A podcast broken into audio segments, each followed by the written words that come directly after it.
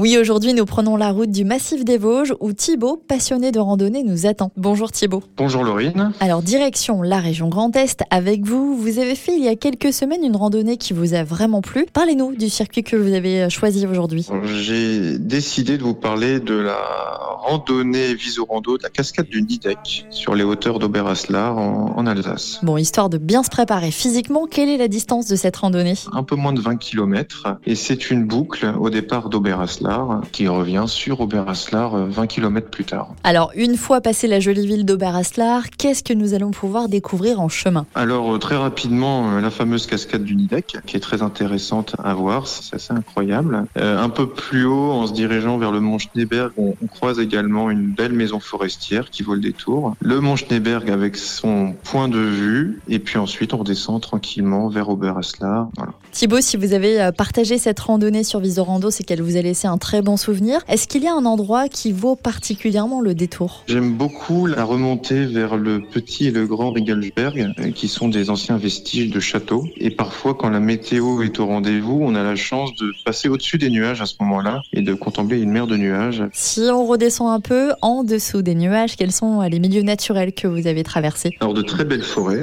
la fameuse cascade du Nidec, encore une fois, qui est assez impressionnante de belles forêts, du gibier quand on a la chance de croiser euh, des cerfs notamment, une rando très agréable en pleine nature. On est parfois sur des chemins forestiers, mais beaucoup sur des tout petits chemins euh, à flanc de montagne. Cette marche, vous l'avez faite via Visorando. Quelle est l'option la plus intéressante, la plus utile selon vous sur cette application? La carte. J'ai souvent les yeux rivés dessus. On a la chance d'être géolocalisé euh, en permanence sur cette carte avec le tracé à suivre. Donc on peut zoomer, dézoomer, voir les points particuliers qu'on abordera. Elle est très pratique pour ne pas se tromper, malgré un balisage en général plutôt correct, euh, notamment grâce au, club vosgien. Merci Thibaut. Vous l'aurez donc compris, si vous êtes tenté pour découvrir des lieux atypiques sans vous perdre, eh bien c'est sur Visorando que ça se passe.